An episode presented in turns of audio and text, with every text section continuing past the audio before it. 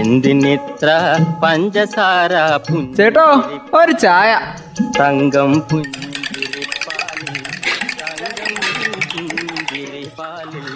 തങ്കം പുഞ്ചിരിപ്പാലിൽ തങ്കം പുഞ്ചിരിപ്പാലിൽ.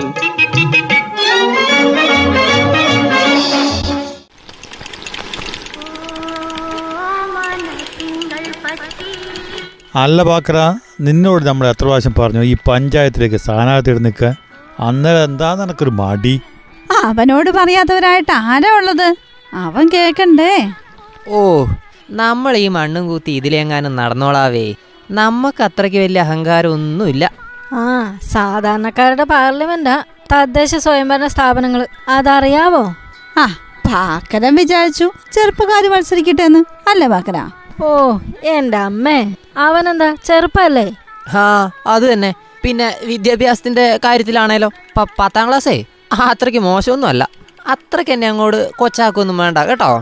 ഇത്തവണ നമ്മുടെ പഞ്ചായത്തിലേക്ക് മത്സരിക്കുന്നവരുടെ കണക്കെടുത്താൽ പത്താം ക്ലാസ് പാസ്സായവരാണ് കൂടുതൽ മത്സരിക്കുന്നത്. അതറിയോ കണക്ക് ആ അത് പിന്നെ അങ്ങനെ തന്നെയല്ലേ വരുള്ളൂ.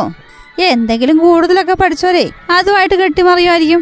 മുപ്പത്തേഴ് പോയിന്റ് ഒന്ന് പൂജ്യം ശതമാനം സ്ഥാനാർത്ഥികൾ പത്താം ക്ലാസ്സിന് മുകളിൽ മാത്രം വിദ്യാഭ്യാസം ഉള്ളവരാ അതെ അതിപ്പം വിദ്യാഭ്യാസം നോക്കിയിട്ടല്ലല്ലോ നമ്മൾ സ്ഥാനാർത്ഥികൾ വിജയിപ്പിക്കുന്നത്. അവരെങ്ങനെ പ്രവർത്തിക്കുന്നു എന്ന് നോക്കിയിട്ടല്ലേ?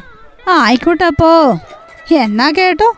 അഞ്ച് പോയിന്റ് എട്ട് അഞ്ച് ശതമാനത്തിന് മാത്രമാണ് ബിരുദത്തിന് മുകളിൽ വിദ്യാഭ്യാസം ഉള്ളവര് അങ്ങനെ അങ്ങോട്ട് പറയൊന്നും വേണ്ട. ബിരുദമൊന്നും ഇതിന് വലിയ മാനദണ്ഡം അല്ലെന്ന് മനസ്സിലാക്കണം.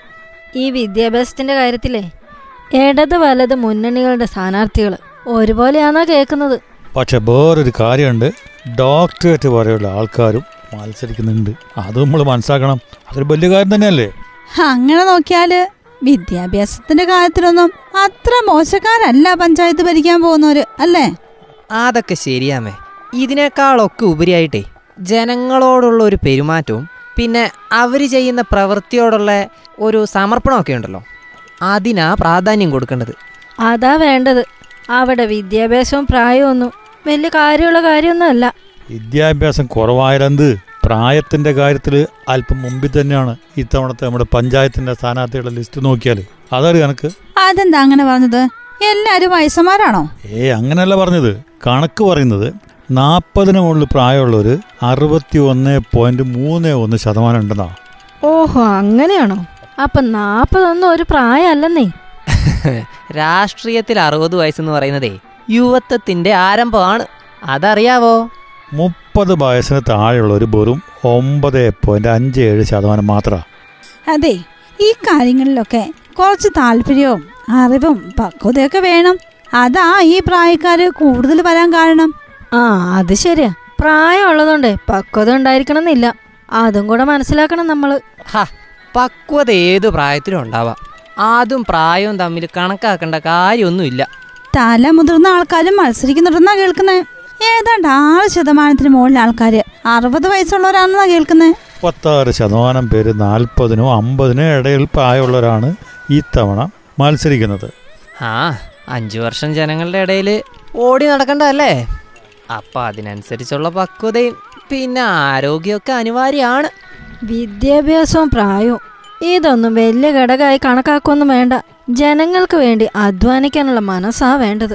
അതെന്തായാലും തീർച്ചയായിട്ടും ഉണ്ടാവണം എന്താന്ന് വെച്ചാലേ ഈ ജനങ്ങൾ ഏറ്റവും അധികം ഇടപഴകുന്ന ജനാധിപത്യ ഭരണസ്ഥാപനങ്ങളാണല്ലോ ഈ തദ്ദേശ സ്വയംഭരണ സ്ഥാപനങ്ങളെല്ലാം എന്തിനും ഏതിനും ജനങ്ങൾ ഓടിയെത്തുന്നതേ ഈ പറയുന്ന മെമ്പർമാരുടെ അടുത്തേക്കാ.